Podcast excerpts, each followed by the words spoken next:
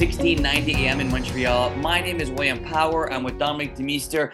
All right, folks, thank you for tuning in to another edition of the Power Hour here at CJLO 1690 AM. Dominic and I are very excited to be doing this show. Dom, I've said it before and I continue to say it almost every week. It has been a very wacky NFL season to say the least. And I spoke with a coworker today and he said wacky in a good way. And I said, I can't agree with you anymore. When we thought we had things figured out, we realized we don't. Another crazy weekend with comebacks, upsets, the whole shebang, Dominic.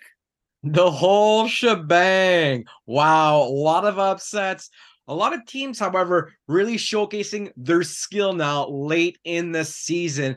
The cream is rising to the top in certain areas. So let's get started and talking about it right away. All right, Dom. Look, I'm going to give you the honors. There's a lot of games to unpack. Give us the, the pleasure of unpacking our first game. Well, let's start off with a divisional matchup between the Tampa Bay Buccaneers and oh, the Atlanta Falcons.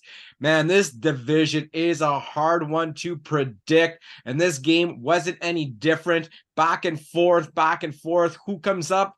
The Tampa Bay Buccaneers winning 29 to 25. Baker Mayfield with a nice pass to Cade Otton to seal the deal late in this football game. Listen, Tampa Bay right now does look like the front runner in this division, but I'm telling you, William, I have still no clue who's going to take it. It could easily be the Atlanta Falcons. You know, this division, uh, the way I can describe it is it's really led by their defense. Every single team in this division have a strong defense, maybe except for Carolina, but Atlanta's got a good defense. Tampa Bay's got a good defense, and obviously the Saints have a good defense. So, which offense can overseed the defense. And in this game, it kind of was Baker Mayfield, but I got to tell you, it wasn't pretty. And if it wasn't that one beautiful pass that he did, I think that Baker Mayfield would have been blamed for the loss in this football game. His stats weren't great 14 for 29, 144 yards, and two TDs. The thing is, he didn't throw a pick, and that's obviously we all know if you throw a pick like Desmond Ridder, one pick to the house, and that was pretty much the difference maker. You know, you just can't make any mistakes in this division. And right now, you know, I, I'm kind of leaning towards Tampa Bay, but I'm mm. telling you, it's probably going to be the Saints for whatever reason. I still think the Saints are going to come out of this division right now. It's going to be ugly. But in this football game, again, defense led the way, and Tampa Bay took it 29 to 25. Well, it's funny because I was just about to ask you who do you think is going to win the division. Right now, we have a three-way tie with the Falcons, Saints, and exactly like we just mentioned, those Tampa Bay Buccaneers sitting at six and seven. Right now, Tampa Bay holds the tiebreak, and they are sitting first in the division. This is tough, and I was really, you know, excited for this game, and I'm glad I was going for Tampa Bay. You know, number one because who doesn't like a three-way tie for first place in division? I think it creates excitement, and I, I wanted this game for Baker. And when Desmond Ridder scored that touchdown late in the game, this rushing touchdown, I said, "Man, Atlanta's going to extend their their lead in first place in this division." Baker Mayfield goes down, gets the job done, and he answered quite a few questions in that final drive. I know, obviously, he still has uh, you know a lot more to prove, and um, a lot more to uh, improve on for sure. But you know, sitting at six and seven right now with Tampa Bay, uh, you're gonna have all these teams playing against each other at least once more, I believe, with Tampa, the Saints, and the Falcons. And you know, preseason I picked the Saints to win this division, but for some reason my gut's telling me to think uh, things Atlanta's gonna clean things up and they're gonna win this division. Uh, so you know, you said between Tampa Bay and the Saints, I'm gonna say Atlanta. So just go to show you how up and down this division really is. And I think what's really exciting is every game is so important down the stretch. Uh, but even you know it becomes times two when these teams get to play each other, and there'll be an NFC uh, South battle to end the uh, the regular season, and that could very very well be for the division. Yeah, and as for the game itself, I uh, know it was it was a good and like you mentioned, you said it was a back and forth game. That's exactly what it was, and you know an exciting game, and you know impressive for Tampa Bay to win in Atlanta. You know it's not easy to win there. You got the dome, uh, the crowd the crowd will be loud as per usual, and yeah, that's exactly what they were. So credit so credit the Tampa Bay Buccaneers for going in there and getting the victory. It should be an exciting finish there in the NFC South. Let's go now to Miami South Beach, a game game I want to talk, I don't want to talk about, but I want to get it the heck out of the way with. The Dolphins up 27 13 late in the fourth quarter. They have the game in the bag, three and a half minutes left. So much so that I even went and turned on the Giants game because that game was on at the same time. And that was a closer game. Tennessee scores. They go for two. They each they uh, creep up within six. Miami goes three and out. They go down the field, they score again, led by a nice uh, 30 yard or 30 plus yard catcher by DeAndre Hopkins. And the Tennessee Titans stun, absolutely stun the Miami Dolphins. This game was in the bag. I'm not sure if you're watching the game live, but I'm sure you know what uh, what went down. Miami had a chance to get a game winning field goal. Tua gets sacked on fourth downs. And look, I'm going to talk about this game as a Dolphins fan. Um, it's just miscues, right? It's miscues they've had from the start of the season. Uh, you know, you got the a fumble in the first half uh, with a new center coming in, right? Connor Williams gets injured. You put in Eichenberg. Miami gets to the five yard line. They fumble. Okay, you know, it's happened before. They still found a way to win games, and they get a field goal blocked. Then Bradley Chubb on a play makes a uh, misses a sack. He grabs his helmet. He whips on the ground. That continues the drive. 15 yard penalty. Tennessee goes and punches in. It's little mistakes that Miami is making. Uh, they do a very good job of moving the ball on the field, but for some reason in the red zone uh, or just just before the red zone, their their drives seem to stall, and uh, their kicker Sanders hasn't had a great year. So Miami sitting at nine and four. It does look great record wise, but you know they still have yet to beat that great team. And I really felt like this weekend you have a lot of teams that I'm not saying the Dolphins are pretenders, but you know if you want to look at the glasses half empty, you have the Dolphins that just lost to Tennessee with a backup quarterback, mind you, Will Levis. You know is I'm impressed with them. You can call them a pretender if you want. You got the Eagles getting crushed back to back weeks uh, against championship caliber teams. And then you have the Lions that find a way to lose and are not even close to being in the game against the Bears. So uh, potentially a lot of questions answered from these great quote unquote contending teams. Uh, but like I said, it just continues to, sh- to show how weird of a season it was. But, you know, got to give credit to the Titans there. Will Levis looked good and he looked pumped after that game winning TD. And I love to see that from a quarterback. And I think that that's the difference between him and With Miami, uh, when Tannehill was there, you know, Tannehill was, you know, decent, high completion percentage, but I never really felt that leadership and that energy. But from Will Levi Dom, he's playing for his career right now, and uh, he could very well be the starting quarterback come next year for the Titans because he had a great fourth quarter performance, and the Titans shocked the Miami Dolphins to come away with a with a one point victory. Huge upset in Miami. I mean, the Titans were 0 and 6 away, and the Dolphins were 5 and 0 at home. I guess something had to give. And, you know, sometimes Mike Vrabel just puts a game plan together and makes it happen. And this was no different. You know, they haven't been playing amazing football, the Titans, but they've been kind of lingering around in all these football games because they play so conservative, so conservative football that mm-hmm. eventually you're bound to break one. And it needed a superstar to step up, and no other than DeAndre Hopkins, seven receptions, 124 yards, and one TD. If only they would have got this production out of Hopkins a bit earlier in the season, perhaps they wouldn't be sitting here at five and eight. Kind of a one latch. There's still a shot. Somehow they would have to win it out, and a yeah. lot of uh, things would have to fall for the Titans' way. I, I doubt that happens. As for Miami, you know, you need a, a healthy Tyreek Hill. Going coming down the stretch, you know, Tyreek Hill's been banged up a lot. And I if I'm Miami, I know I'm making the playoffs. I'm starting to rest Tyreek Hill because mm. if in order for Miami to be successful, they need both Waddle and Tyreek. They can't just have one of them. It just won't be the same. I'm sorry, Cedric Wilson Jr. ain't gonna cut it, in my opinion. And I know you have a good kind of like running back combo with Mostert and Achane. But for whatever reason, if you lose Waddle or Hill, Miami is gonna choke and they're gonna be out maybe in the first round. So keep an eye on Tyreek Hill's health. I would like to see him play as like as less as possible. They're gonna make the playoffs regardless. They're gonna win one game here or there down the stretch, whether he's there or not. But I would prefer to see him rested because they're going to need him. They can make a run. In my opinion, Miami is one of the best teams in the AFC. I said a couple times this year, and all they need to do is not to press it too much down the stretch. It's a war of attrition. You need healthy bodies. If you don't have healthy bodies, you're going absolutely nowhere. They just lost their centerman, but I yeah. think this this offense is so high powered they can move without their centerman because you just spread the ball, and at the end of the day, it's like who's going to get open. That's the Miami Dolphins style of football. I think they can get away with that huge loss. But Tyreek Hill is one they cannot afford. So they lost this football game, turn the page, move forward. The Titans win it 28 27. Yeah, hopefully it's a learning experience for Miami that, you know, like you said, probably going to make the playoffs. It'd be nice if they won that game battling for that one seed. A one seed is obviously still possible. They're going to play the Ravens on New Year's Eve. That could very well be for the uh, the overall uh, number one overall seed in the AFC and the bye. But yeah, like you said, hopefully they're able to come over their concerns at the snapper position. Connor Williams for the year with a torn ACL, and you know we saw the uh, unfortunate sad situation between Tua and their backup center. So something to monitor. And uh, yeah, Tyreek Hill was a little troublesome to see them slow slow down as much as they did without Tyreek because they have more weapons. But I think that shows how valuable Tyreek is to this team. All right, let's continue with the recaps, Dom.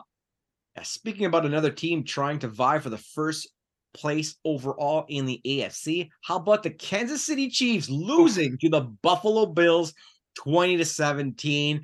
You know, I am happy for Buffalo. I'm truly, truly happy for them.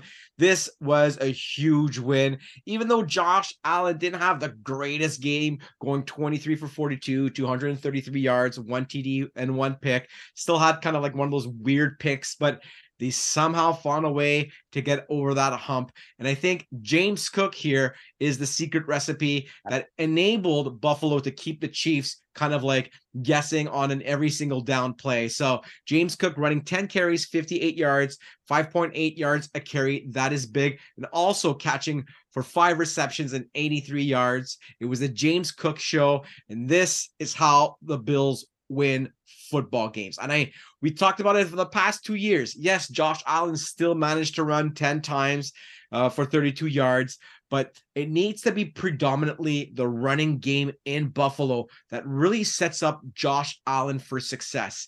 You could throw in a, couple wacky plays for Josh Allen here and there, but as long as you don't see it on every single play, Josh Allen trying to kind of like make some magic happen, that's when Josh Allen will throw a couple picks here and there, and that's going to cost him the game. So I liked how they brought in James Cook here, was successful at the right time. There's going to be a disgruntled person on this football team, and that guy's Stefon Diggs. You know, only four receptions for 24 yards on 11 targets. You know, I'm sure he's feeling it right now. But Stefon, just chill right now. You know, you're winning big games. You're seven and six. Show up in the playoffs. Show up when it counts where no matter what, you're going to be facing the best DB and it's going to be a mono to mono fight. Just bite the bullet for now. Let the teams really focus on you, let you be the decoy. And this is what happened in this game. Kansas City fell for that trap and just not enough, not enough offense for Kansas City. You know, we've talked yeah. about it all year. Where are the other receivers? Yes, Rashee Rice is kind of like stepping up as this number one now, but it's like, I don't know. It's like, it's not good enough you know, Rashee Rice, if he was that great, it's his rookie season, but he needs to be even better. This Chiefs offense is struggling. Clyde Edwards-Helaire being the lead back in this football game was obviously the reason why they lost. But I'm, I do not want to see Pat Mahomes complaining about one last play in the football game. I'm sorry, one last play like that to me, it was an offensive offside. We don't rarely, it's a rarely seen uh, call, but it was nonetheless a blatant call. And man, this poor Toney kid, he's been feeling it all year long. He's been the, the, the cost of the Chiefs' losses in multiple games now. He will not be there next year. It's guaranteed, but they're trying to pump him up. They have no choice. They got nobody at wide receiver. So they can't start, you know, saying that Kadarius Toney, you know, we're not going to use him again because who else is going to step up to the plate? They have they have no choice but to pump up his kind of like confidence. But man, I'm not liking this Kansas City Chiefs at all. Pat Mahomes, I'm telling you, man, this guy's struggling, and I don't see this team. This team could be a one and out team. However, something tells me the gambling gods are going to make this team favorites just enough to propel this team a bit forward. But let's see. Let's see. It wouldn't shock me if Kansas City's a one and out team. But Buffalo, I'm so happy for you. You took this football game 20 to 17. Hey, Dominic, don't look now, but those Denver Broncos are one game behind the Kansas City Chiefs. And I remember I asked you a few weeks back, and I thought I was crazy. I said, is there a chance the Denver Broncos make a run for this division? I don't I don't think it'll happen, but it's very well a possibility. Now you got um you got eight games, excuse me, five games left, and uh, you know, uh, excuse me, four games left, and that, uh, yeah, four games, and that could very well. Uh, they don't play each other anymore in this uh, regular season. They split the season series one and one. Uh, but yeah, for Kansas City right now, look, they're gonna make the playoffs. But talk about Buffalo's point of view, it's a huge, huge win for them because right now you got six teams in the AFC, six of them sitting with a record of seven and six. It's you know jam packed as jam packed can be. Um, and you know who needed this game game more? Yeah, it was definitely the Buffalo Bills. Uh, you can make the case that Kansas City also really needed this game because of the situation that's been going on, and they did too. But Buffalo, this was almost you know a must win game for them because of how uh, you know crowd and how many I guess you can say above 500 teams there are in the AFC. But yeah, I just really thought eventually Kansas City would get their offense going, they would get it figured out, and you know, when you're down 14 nothing and it's, you know, it's late in the first half, uh, the, the, games aren't long enough for teams to make comebacks like this. Obviously, it happens, you know, but you can't afford to keep wasting drives and wasting drives. And unfortunately, that's been the case with this Kansas City Chiefs team. And look, let me tell you something. I'm the first one to give heck to the refs. And NFL refereeing this year has been poor and it's extremely inconsistent. But I'm I'm sorry that flag. Even my grandmother would have, would have thrown a flag for that one. He was clearly offside. and for Mahomes to act the way he did, I think Stephen A. Smith said it very well. You know, it's uh, Mahomes is a class act for the most part uh, and a superstar. But I think it's the first time where he really crossed the line. He, he embarrassed himself, right? Um, and he, of all people, should not be making comments about the referees. You know, Kansas City has really got their fair share of 50 50 calls throughout their, uh, you know, Cinderella, or it's not their dynasty run over the last few seasons. So, not a good look for Mahomes and not a good look for Andy Reid either. I don't know if he was doing that to try and back up his quarterback, but still, uh, not a good look for those Chiefs and a huge, huge win for those Buffalo Bills. So, Dominic, as you and I record this, uh, we're getting rumblings that Bill Belichick may not be back for uh, next season with the New England Patriots, and it seems to be uh, more than rumors and, and, a very serious possibility at this point. Look, this is something that you know a few years ago we never would have thought be possible with the New England Patriots, but like I think the Patriots have just, and funny after they just won a game against the the Pittsburgh Steelers. Um, this is not obviously the season people expected from New England. They weren't necessarily supposed to be a Super Bowl contender, but they just look so poor this year. And, you know, post Tom Brady life has not been it for the New England Patriots. And, you know, maybe they think they need a fresh start, a new head coach. And, you know, shocking, maybe not so shocking. It doesn't look like Bill Belichick will be returning to the Patriots. Uh, you know, I think this is something that we saw coming, but I'm not sure we ever believed it would come. If that makes any sense, just because of you know Belichick's uh, history with the New England Patriots. But yeah, this is this would be absolute breaking news, and you know as uh, as we uh, record the show right now, it looks to, to be a very serious possibility this is going to happen. Yeah, I mean, kind of shocking and kind of not, right? Yeah. When we think Bill Belichick, we think the New England Patriots and no other franchise. It's obviously Bill Belichick that was the foundation he brought in some good personnel. He brought in obviously draw help draft Tom Brady. So at the end of the day, it's his franchise, right? Robert Kraft, he's just the owner. He inherited all this, you know, perfect timing to buy a franchise, and everything fell into place. But the, at the end of the day, you know, the magic of Tom Brady is gone. And once Tom left, you know, Bill was given an opportunity to, you know, rebuild this franchise, and he's done a poor, poor, poor job. And don't get me wrong, you're not going to hit all your draft picks every single year, but specifically in the last few, it has been just horrible.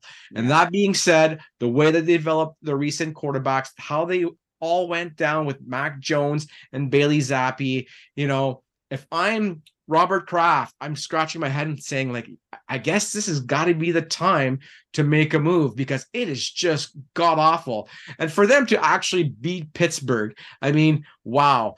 To me, they should have never beat Pittsburgh, but yet they got Pittsburgh's number. And to me, that's going to be the way that the Patriots kind of like will win this season. But what I'm trying to say here is that the Patriots, at the end of the day, they will be moving forward without Bill Belichick.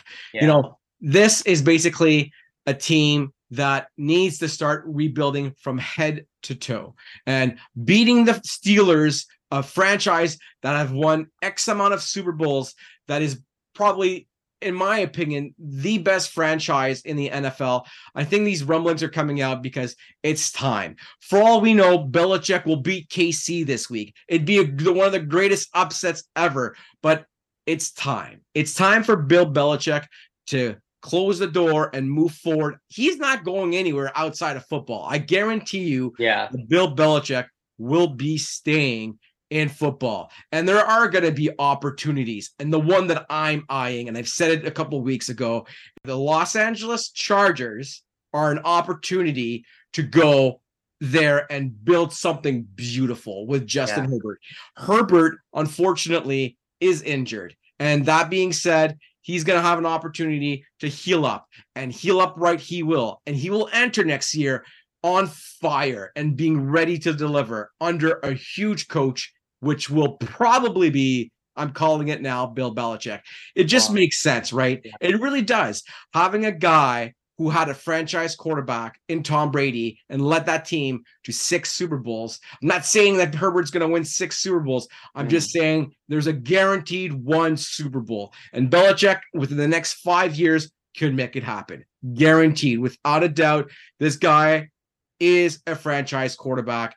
And I do believe the time is now for Belichick to move on and to just go to Los Angeles, go to the Chargers, and build something beautiful because that franchise deserves a Super Bowl. And I think a guy like Bill Belichick has the know how to build it with Justin Herbert. Mark my words, that will be on the top three list of Bill Belichick's destinations. But for now, they got to move on. Speaking of a, a, game that they won, they won 21 18 against the Pittsburgh Steelers. Let's go yeah. through this game really briefly. Sure. Against Mitch Trubisky, absolutely awful. Bailey Zappe playing a decent games, you know, throws three TDs. Who shows up?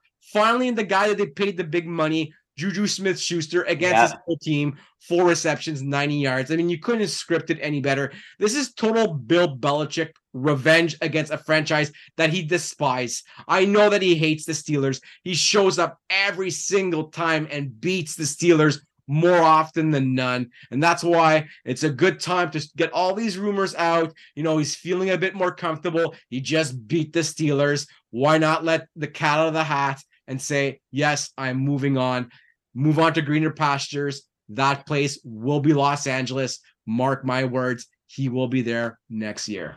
Well, a lot to a lot to dissect there. Speaking of those Los Angeles Chargers and Justin Herbert, they uh, lose to the Denver Broncos twenty four to seven. A big, big win by Denver to uh, you know keep their their streak uh, of uh, you know a hot hot streak going in the last few weeks. Uh, Herbert, unfortunately, done for the year. Uh, he played the beginning of this game and then got injured, and unfortunately, Easton Stick took over and wasn't able to get the job done for the Chargers. So Justin Herbert done for the year. Sad news there. I think we already figured the season was over for the Chargers uh, you know, so may not necessarily change uh, the outcome of their season overall, but definitely something to monitor. excuse me, something to monitor in the offseason with with Herbert and uh, how he how he heals with uh, his injuries there. But you know, the Chargers that that's a nice destination, and you know, this is a team that has a lot of talent, right? We knew from day one they had talent, and unfortunately, just I kind of gave up on them because certain franchises in sports have the talent, but are unable to kind of blossom into something special. And you know, you don't win games on paper, so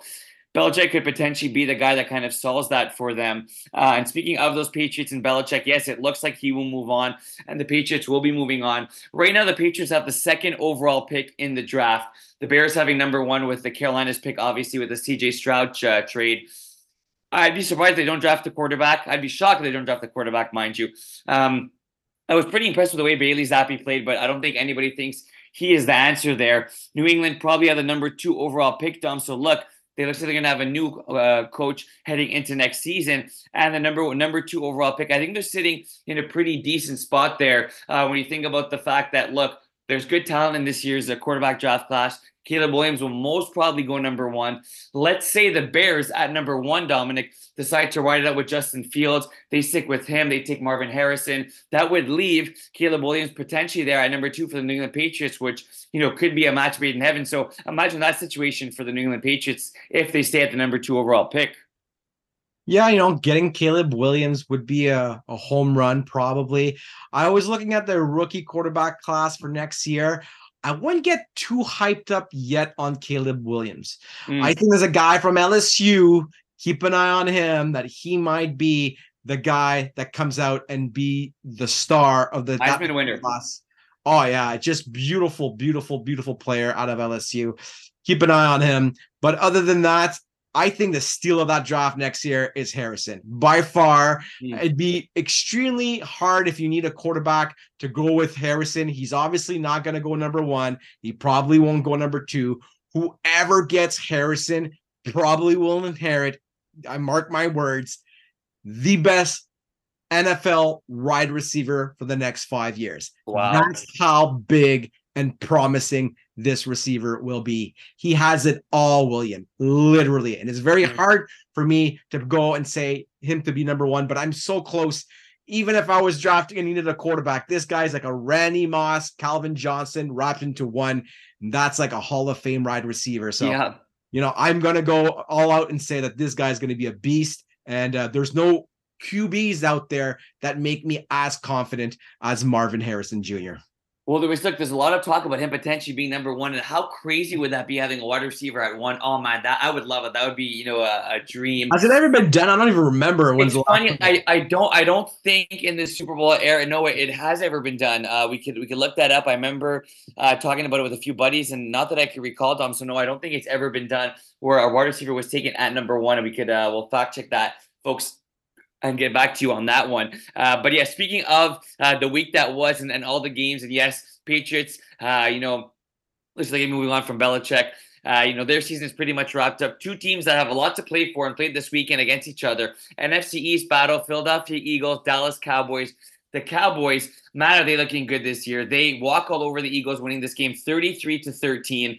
Uh, There's a lot to dissect in this game. And, you know, there's two ways you could look at it, or maybe there's one way you could look at it, or maybe you could look at it a bunch of different ways. You could look at it from the Eagles' point of view, from the Cowboys' point of view. Is Dallas, you know, better than we give them credit for? Uh, and or you know, is this just a, a poor Philadelphia Eagles team, and, and are the Eagles in trouble? Um, and I think both can be true. But for me, if there's one thing I take away from this game is that I think the Eagles are in trouble, and I think every single one of their weaknesses are being exploited. I think that the lack of leadership that the Eagles have, I think you know Jalen Hurts for the most part is a pretty good leader, um, but you know AJ Brown, you know he just seems to lose it. DeVonta Smith, you know he's a great player, but there's a good emotion to him, but is he that leader? I don't. Jalen Smith, uh, excuse me, Jalen Hurts is that leader of this team. Um, and I did not really see those those leadership skills on display in this game. It seemed like he was kind of there, almost. I don't want to say babysitting AJ Brown, but it just looked like AJ Brown was visibly frustrated, which makes sense because you know Gilmore did a really good job covering him, but. You know, this is a team heading in the wrong direction. You know, and and this back-to-back weeks now, they don't even put up a fight against two of the two of the better teams in the NFC. So Philadelphia has a lot of questions to answer, and you know, when the running game isn't working, what are you going to do, Philadelphia? Right? They thrive off that run game, and it just wasn't to be in this game. You look at the stats, like okay, no, AJ Brown had quite a few catches. And DeVonta Smith didn't do all that bad, but you know, I really think that in this case, the stats were deceiving, and the, the Cowboys controlled this game from start to finish. Dak looked really good. He's continuing his MVP like performance. Uh, CeeDee Lamb's been doing his thing, but uh, you know, right now I think Dallas has proved they're actually a contender. I don't think I'd see that. I, I would have said that this uh, at this point of the year. Obviously, look, come playoff time, it's a whole new ball game. Hopefully, Dak is able to get over those uh, those playoff jitters. But you know, Cowboys looking great at this point, and Philadelphia, man, they have a lot of questions to answer because after the great start to the season, they looked very, very poor uh, these last few weeks, and, and they've been outclassed. And they might win the division because they have the easier uh, strength of schedule. But uh, I'm telling you, Dom, the Philadelphia Eagles uh, may may be uh, in a little bit more trouble than people realize right now in the season. I mean, yes and no. I think that this is a game where Nick Sirianni just got out coached by Mike McCarthy. And if you look what Mike McCarthy did, he's he kind of did a the same recipe that the Eagles have been doing to everybody, which is a lot of passes to the running back and a lot of little schemings with the running back. And in this football game, look at the statistics and receiving wise, they just kept it to AJ Brown, Don, uh, DeVonta Smith, Dallas Goedert and uh, Zaccheaus. And honestly, that's just not good enough. Look how Dallas utilized Tony Pollard in this game. And Tony Pollard had done nothing all year. In this game, you know, his stats might not be great, but 16 carries, 59 yards, but it's those seven receptions on eight targets. That takes away the pressure and the blitzes and whatnot. So this was a game that I thought Dallas just outclassed Philadelphia coaching wise. Am I going to say Philadelphia is done? Absolutely not. They just need to kind of like rejig that running game. They were really big on D'Andre Swift, but you know, he's still a smaller back. You know, there's got a few guys out there. I mean, Rashad Penny hasn't played almost a frigging down this year. And that's the kind of guy you should take out of the garage late in the season and start running a lot more with Sean with Rashad Penny. Boston Scott a little too small. Unless you unless you made Kenneth Gainwell a big more of a featured back. He's a bit bigger, but he, he seems kind of like, you know, he's sitting at five foot nine as well. It's just he's 200 pounds. 200 pounds usually gets the job done sometimes at the goal line, but that's why they got Boston Scott. They need to revamp the running game. It's that simple. Bring the running game back into the fold. You, you've been keying on AJ Brown just too much, which makes it a bit more predictable. And I think Dallas was just ready, and they were ready. Yeah. And Jalen Hurts didn't have a great, phenomenal game. Uh, no, no touchdowns through the air. Where was that AJ Brown combination that we saw? It's been a CeeDee Lamb show all in the second half of the season. And that's why Dallas has been a huge force in the NFC. So, but again, on any given Sunday, Dallas, I just, you know, Doc, you've been doing it. I, I hope you do it for all your yeah. Dallas Cowboys friends out there.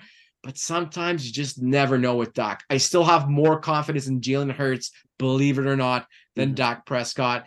But we'll see where this or the chips fall at the end of the playoffs. Right now, I'm still leaning on the Eagles to be a better team, even though they lost to the Dallas Cowboys. But the Cowboys took it 33 13. Yeah, hopefully, this is like one of those wake up calls, you know, you get near the end of the season. Exactly. Um, yeah, you know, and, and like similar as Dolphins fan, I'm trying to uh, comfort myself saying it's just a wake up call the Dolphins need. So, like, look, they played two good teams. Uh, not they lost to two bad teams, but uh, just the fact that they weren't competitive in each game is, is a little bit worrisome. Um, so yeah, definitely. Uh, hopefully, a bounce back week for the the Eagles coming up this week. Uh, a great game and a game that went to overtime with two teams having a lot to play for. The Rams and the Ravens, thirty-seven to thirty-one. The Ravens come out victorious on a punt return touchdown by Wallace in overtime. This was a fantastic game. This was back and forth. Highlight reel plays made in this game left and right. It was raining. Puka Nacua made a crazy catch no gloves in the rain. Um, this was a fun, fun game. Uh, Flowers looked really good in this game. And yes, like I said, it was the punt return special teams that gets the job done for the Ravens. Ravens battling for that one seed, the Rams battling for a playoff spot. Um, you know, I thought that the cool thing about this game, Dom, is I felt that. Um, we saw the superstars play well, right? You know, you look at the, the top players uh, on these teams. Cooper Kupp's been having a, you know, he's been injured, uh, but having a quiet season. He had eight catches, 115 yards. Puka Nacua had 84 yards in this one. Williams continued his good season with 114 yards. You know, Stafford, three touchdowns, no picks. Uh, then you have Lamar, three touchdowns to one pick, 316 yards. Odell, 97 yards uh, receiving, and, and Lamar, 70 yards rushing. This was a fun, fun game.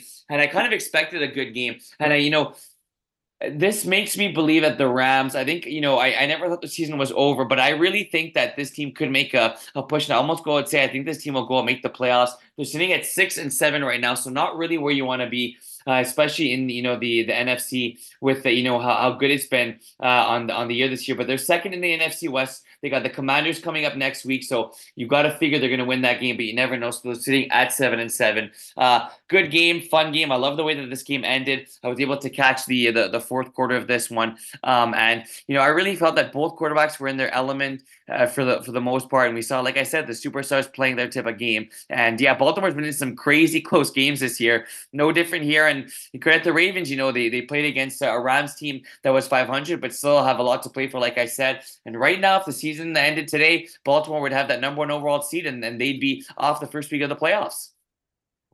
Mayday, Mayday. Here comes the Ravens. if there's one team you do not want to have the number one seed is the Baltimore Ravens. And I'll tell you why. This team is built kind of like, you know, through Lamar Jackson, and Lamar Jackson's skill set is really based out of the run. And those are the kind of hybrid quarterbacks that eventually they get caught down the stretch.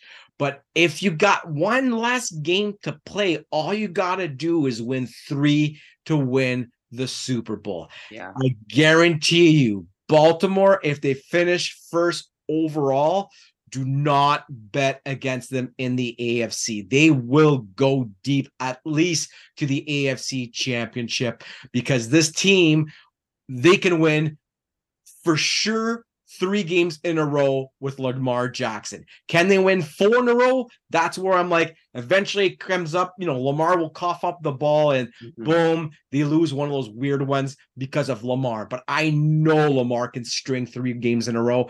This was a huge playoff game, and this showed me you see, usually Baltimore is really effective when they have a huge lead. They never really had a huge lead in this football game. Yeah. They played against a desperate Rams team who is well coached, who's got a Super Bowl winning coach, a Super Bowl winning quarterback in Matthew Stafford, and elite right receivers in Cooper Kupp and Nacua. So Yeah. this is as strong as you're going to see, in my opinion, throughout the entire stretch down the stretch. And Baltimore won against a big team down the stretch. So it's a huge confidence builder. And the other element that I like about this new Ravens offense, and this is going to say a lot that, you know, on my opinion, to Mark Andrews. I think Mark Andrews, unfortunately, does not have a lot of years remaining in the NFL due to his speed. I think that it's going to be very like kind of like uh, Jimmy Graham back in the day. He's Mm. kind of lost his speed, was just kind of like touchdown relevant down the stretch.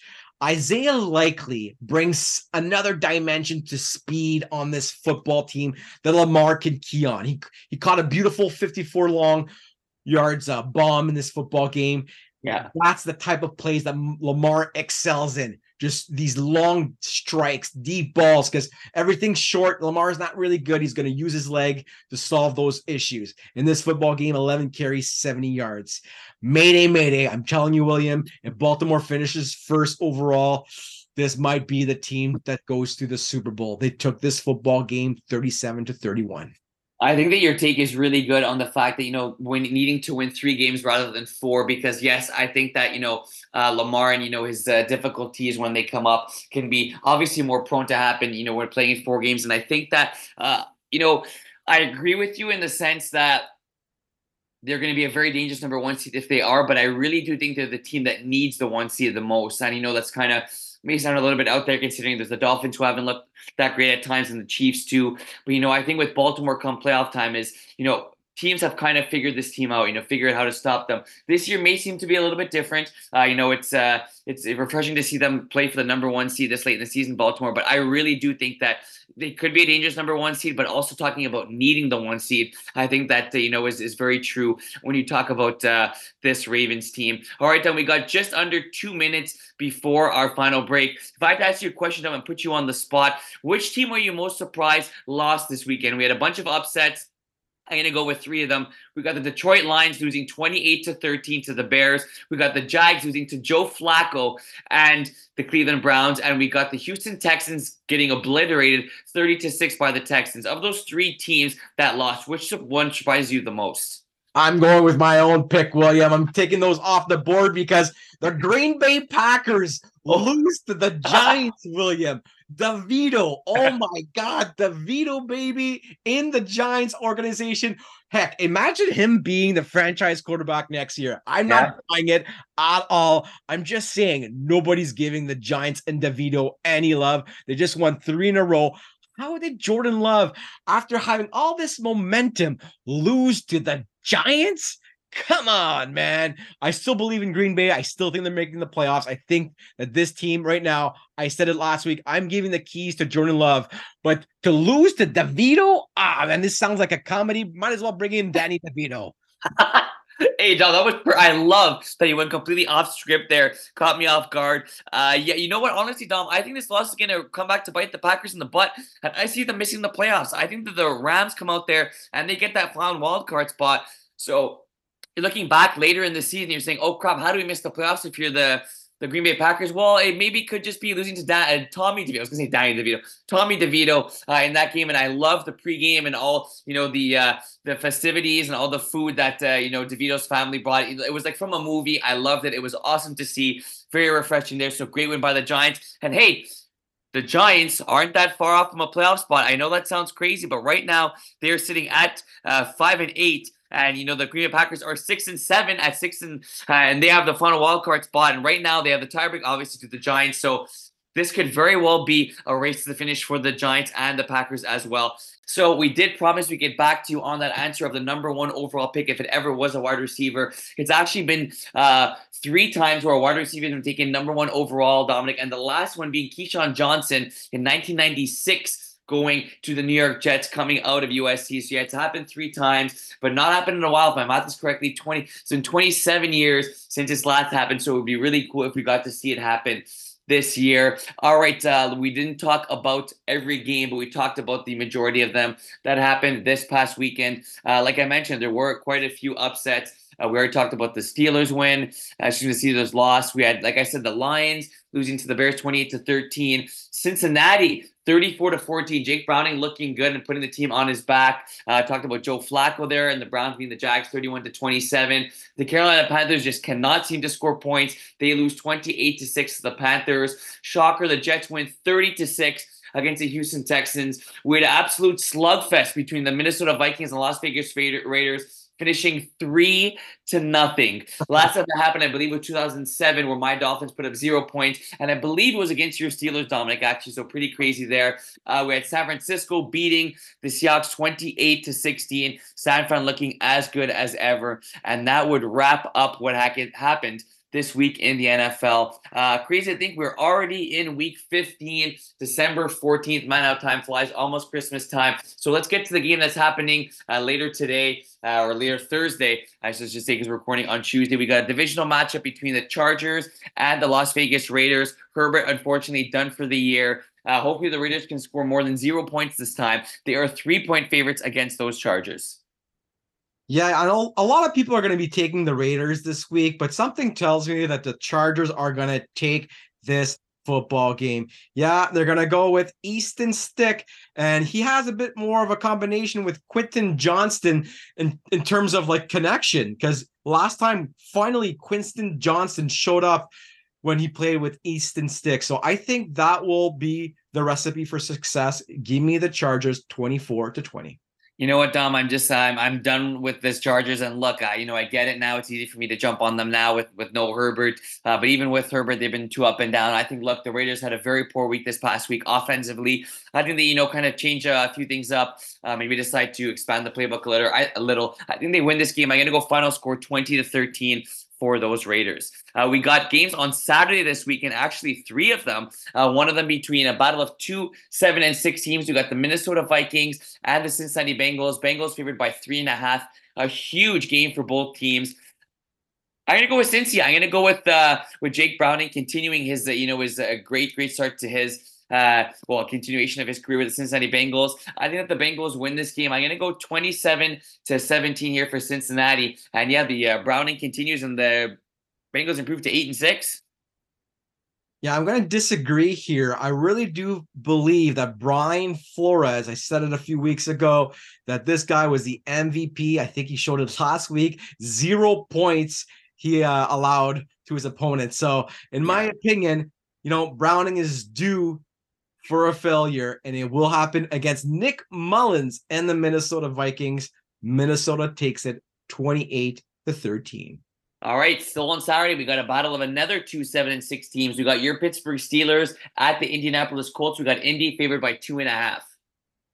Oh, I just wish I saw Mason Rudolph come out in the second half because they're clearly going to go with Mitch Trubisky. And we all know how awful Mitch Trubisky is.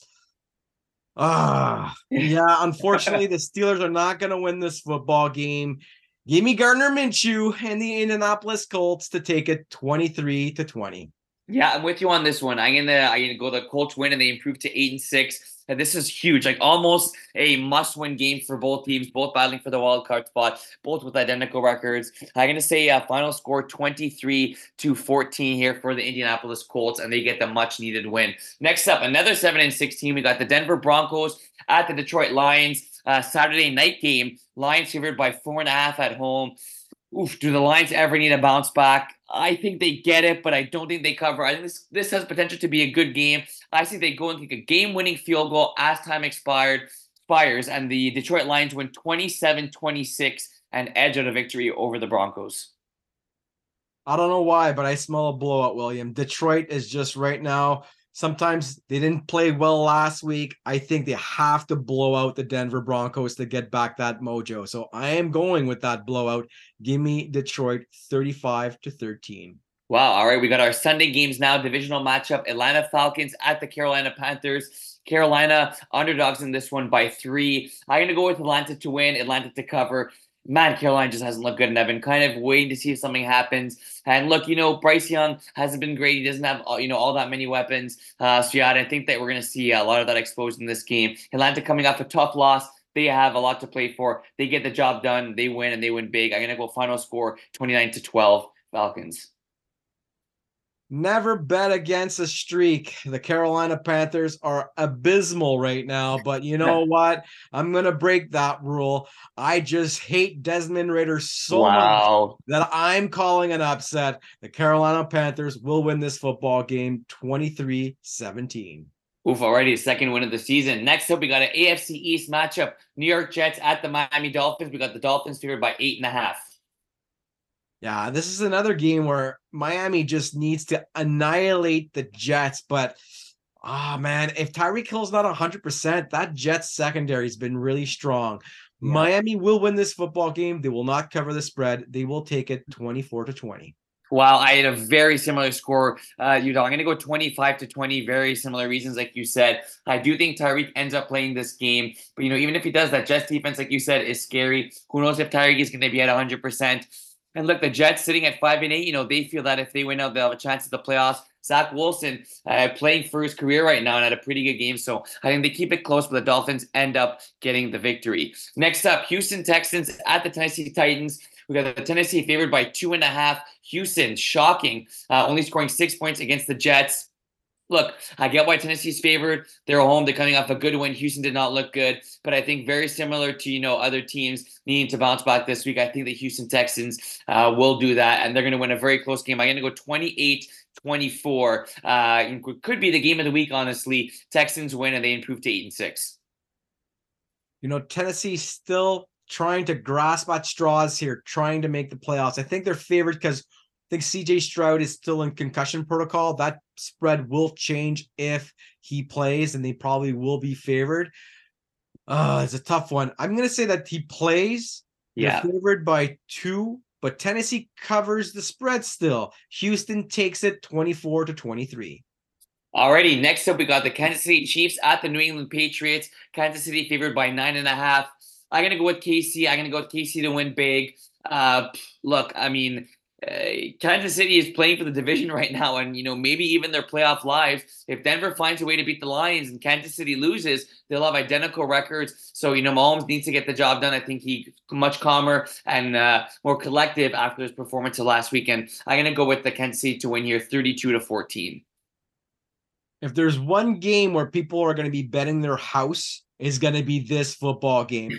I don't know how anybody can bet on New England, which is why this game scares the daylights out of me. In other words, do not bet on this football game because I see somehow New England winning this football game. I'm wow. not going to call it. I'm not going to call it. I just see it big time possible. It's the biggest trap game of the season. I can't go and do it, but they will cover the spread and KC will win in overtime 26 to 20. All right, next up, we got the Chicago Bears at the Cleveland Browns. Browns favored by three and a half. Joe Flacco looked pretty good in that game. Ooh, this is a tough one to predict. Ah, I'm going to go with Cleveland to win this game. I'm going to go with Cleveland to win. I think it will be one of those tight games. Uh, you know, man, if Cleveland finds a way to squeeze in the playoffs with everything that's gone, uh, you know, on for the, them this season, that'd be, you know, a miracle and a half. And I think they do find a way to win this game. I'm going to go final score 21 20. And the Browns are, who would have thought, 9 and 5 at this point in the season.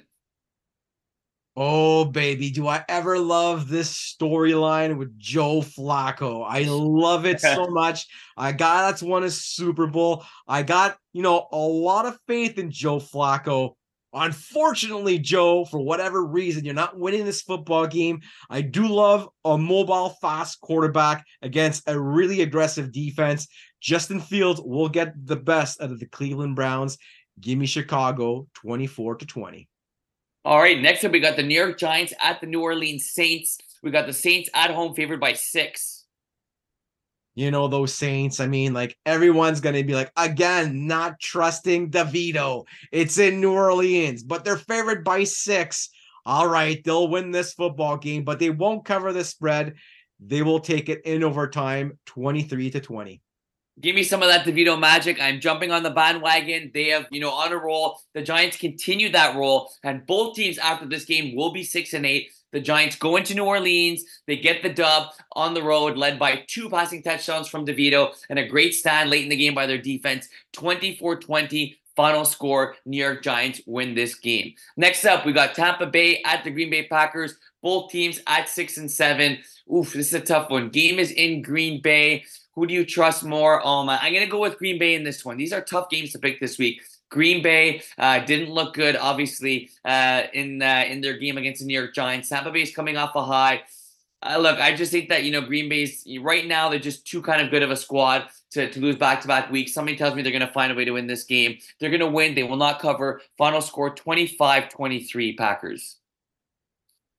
Yeah, I have to go with the Packers as well. I think a lot of people are going to see what they did last time they played in Green Bay. Maybe they're going to be uh, picking the Packers as well, but I I did not like what I saw with uh, Gardner Minshew. I just not Gardner Minshew. I didn't like what I saw with Baker Mayfield. Yeah, basically not able to throw off the run, and that concerns me. So give me Green Bay, twenty-seven to twenty. They take it over the Tampa Bay Buccaneers. All right, we got San Francisco 49ers at the Arizona Cardinals. We got San Fran favored by 13 and a half. I think the spread is very good. I think San Fran's going to win. They're going to cover, and they're going to show why they think they're the best team in football. 37-10 final score Niners. Yeah, I agree with you, William. I think San Francisco is the cream of the crop of the NFL. That spread is huge, but uh, you got to go with San Fran here. Give me San Francisco 35 14. All right, Washington Commanders at the Los Angeles Rams. We got the Rams favored by six and a half. This could be uh, a good game. You know, I think it will be. And I, I said early in the show, I think the Rams will win this game, and I'm going to stick with it. I'm going to say final score uh, 27 21 here for those LA Rams. Cooper Kupp getting two touchdowns, and the Rams uh, getting back to 500. That's a really good score. It's going to be around that. Seriously, it's going to be a bubble score for that spread. I do agree that the Rams will take this football game and they cover the spread. Give me the Rams 28 to 21. Next up, in what could be the game of the week, shout out to my boys, uh, Terry and Jeff, who are going to this game, two Cowboys fans. Dallas Cowboys at the Buffalo Bills. We got Buffalo favored by two and a half, a rematch of Super Bowl many, many years ago look, I get why Buffalo's favored. They're home, a nice win against Kansas City, but right now the Cowboys are hot, and I'm riding with the hot team. Cowboys win this game in what will be the game of the week. Final score 32 29 in overtime for the Dallas Cowboys. Yeah, I agree with you, William. This is a tough game for the Bills to play. I think uh, a lot of people are going to see them beating Kansas City and they're going to feel the hot streak coming along. But Dallas D is truly a great one. And it's probably going to be a pick fest again, as usual, for Josh Allen, giving the Dallas Cowboys to win this football game 28 to 21. Another good game Sunday night. We got the Baltimore Ravens at the Jacksonville Jaguars. Jaguars uh, in this one are playing at home, but Baltimore is favored by three and a half. Oof, I think Baltimore's going to win, and I think Baltimore's going to cover. You know, it, it's hard to trust Jacksonville right now. It really, really is. And Baltimore is good. They're playing very good football right now. So I'm going to go with a two possession game, 29 20, final score, Ravens win.